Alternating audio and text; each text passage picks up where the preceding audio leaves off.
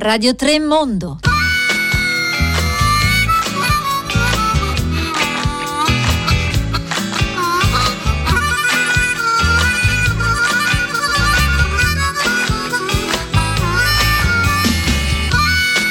Buongiorno da Giulia De Luca, bentornati e bentornate agli approfondimenti di Radio Tremondo. Vi ricordo che questo è un programma a cura di Anna Maria Giordano con Marco Pompi in regia, Costanza Spocci in redazione e Domenico Ganci alla console. Oggi lasciamo il teatro di guerra medio orientale e ci andiamo a occupare di quello che è diventato, tra virgolette, l'altro conflitto, ovvero la guerra in Ucraina, dove siamo al 643 giorno di combattimenti e l'inverno è già arrivato. Venti forti, tempeste di neve, inondazioni stanno colpendo tutto il territorio e cambiano inevitabilmente la situazione sul campo e al fronte perché le forze armate russe sembrano avere come obiettivo il mettere in ginocchio le infrastrutture energetiche del paese in vista proprio dell'inverno più rigido. Nel frattempo, sempre in Ucraina e all'interno dell'Ucraina, il dibattito è sulla necessità o meno di realizzare delle elezioni presidenziali, un dibattito che segna anche il percorso elettorale dei principali alleati del paese come gli Stati Uniti, quindi quanto questo influenza la politica interna ucraina e poi il capo dell'industria bellica che chiede che il paese diventi l'arsenale del mondo libero. Infatti, Oleksandr Kamyushin mira a rilanciare il settore statale e coordinare le imprese private per aumentare l'esportazione di armi. Nell'ultima parte poi della nostra trasmissione andremo in Russia perché da qualche tempo le donne stanno protestando contro il lungo dispiegamento dei soldati in Ucraina. Vi ricordiamo per mandare le vostre domande, richieste e commenti che potete farlo tramite un sms un whatsapp al 335 5634 296 o su Facebook e Twitter dove ci chiamiamo Radio Tremondo. It was already hard enough fighting this winter in Ukraine, even before last night's snowstorm, the worst for several years. Ukrainian soldiers tried to film the conditions in which they have to operate. Stiamo ascoltando un servizio di Channel 4 News eh, che racconta come una potente tempesta invernale stia colpendo l'Ucraina e la Russia, appunto con venti, neve, inondazioni. Ha abbattuto le linee elettriche, ha lasciato più di due milioni di persone senza elettricità. E in effetti, guardando questo video, si, vede, si vedono carri armati che fanno fatica ad avanzare, veicoli bloccati che devono essere spinti sotto la neve che continua a cadere in forma incessante. Per parlare di questo, delle condizioni sul campo e del dibattito in, sulla politica ucraina, abbiamo chiamato Claudia Bettiolo, una giornalista di Osservatorio Balcani e Caucaso e Meridiano 13 che ci parla da Kiev. Buongiorno Claudia, benvenuta qui tra noi Radio Tremondo. Buongiorno a tutte e a tutti, eh, spero mi sentiate bene. Ti sentiamo benissimo Claudia, grazie a te per essere con noi. Allora, cominciamo. Mm, la capitale, Kiev, è una cosa, è una sorta di fortezza.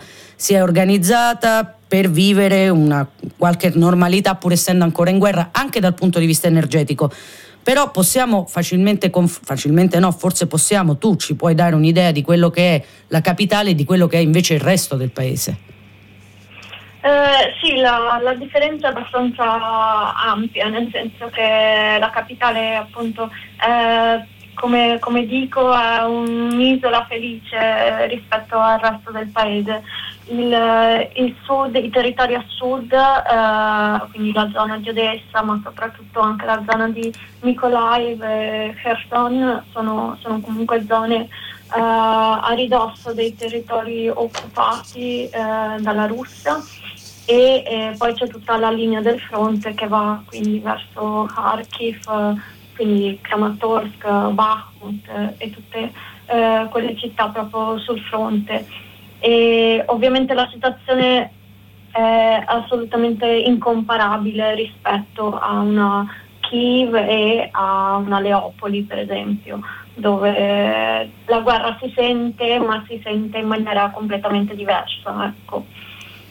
Quali sono le principali differenze? Ci eh, puoi dare una fotografia? sì, eh, la quotidianità, eh, nel senso che comunque vivere eh, nella capitale o comunque vivere a ovest dell'Ucraina si può continuare a vivere abbastanza normalmente, diciamo, nel senso che tutto, tutto continua come, come, se la guerra non ci fosse da un lato. Eh, la sola differenza che si può sentire è quando appunto ci sono le sirene, quindi le allerte, eh, gli allarmi aerei eh, che quindi eh, ovviamente innescano, uh, innescano, subito un pensiero che, che, va alla guerra.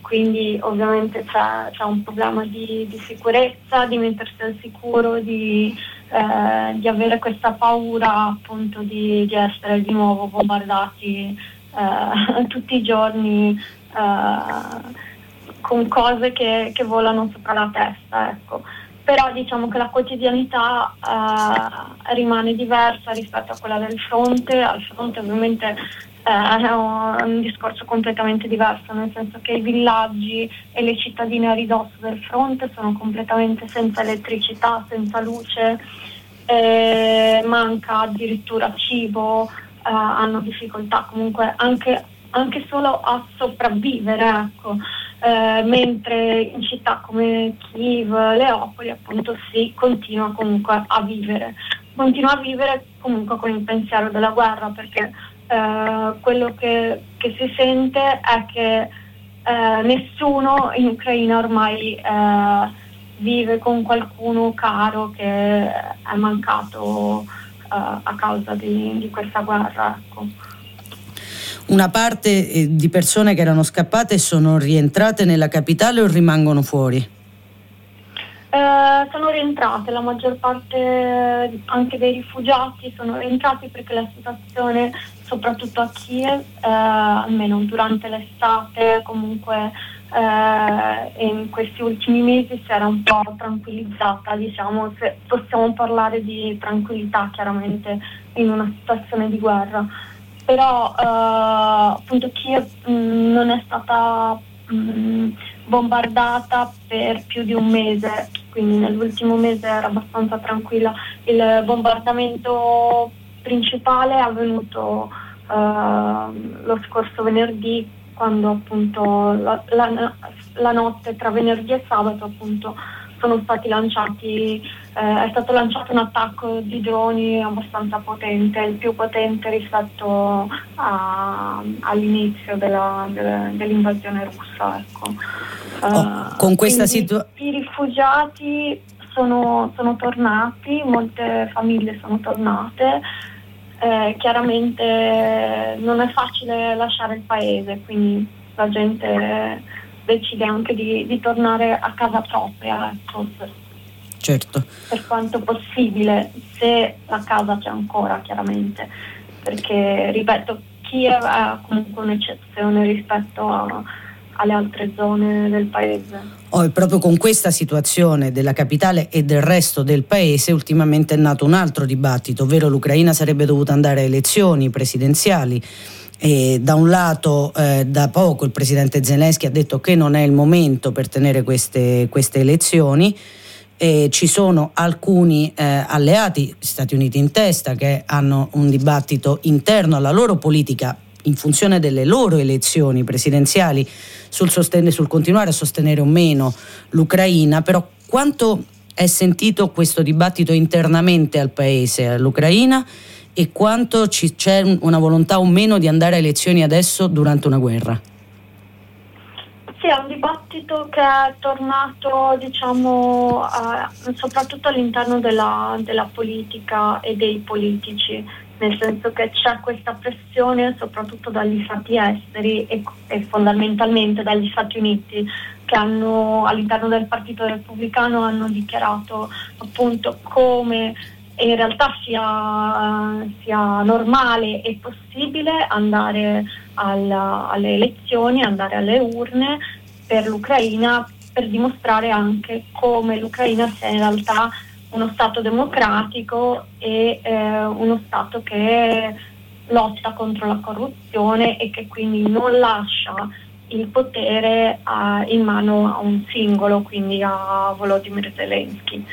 Eh, I problemi però uh, sono altri, nel senso che in un paese in guerra uh, eh, e sotto legge marziale comunque eh, le elezioni non sono assolutamente eh, possibili, nel senso eh, ci sono diverse ragioni per questo, nel senso ehm, prima di tutto si parla comunque di, di, un problema di sicurezza dei cittadini soprattutto.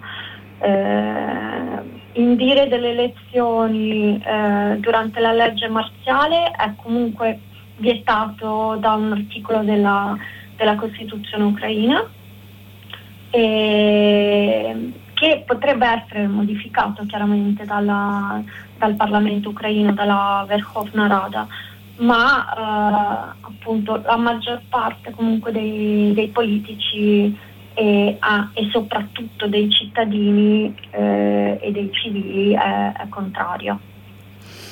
Grazie, grazie Claudia Bettiol. Continueremo a seguire sia gli avvenimenti ucraini che le vicende eventualmente elettorali del paese. Intanto grazie per essere stata con noi. Claudia Bettiol è giornalista di Osservatorio Balcani e Caucaso e Meridiano 13, ci parlava da Kiev. Buon lavoro. Grazie.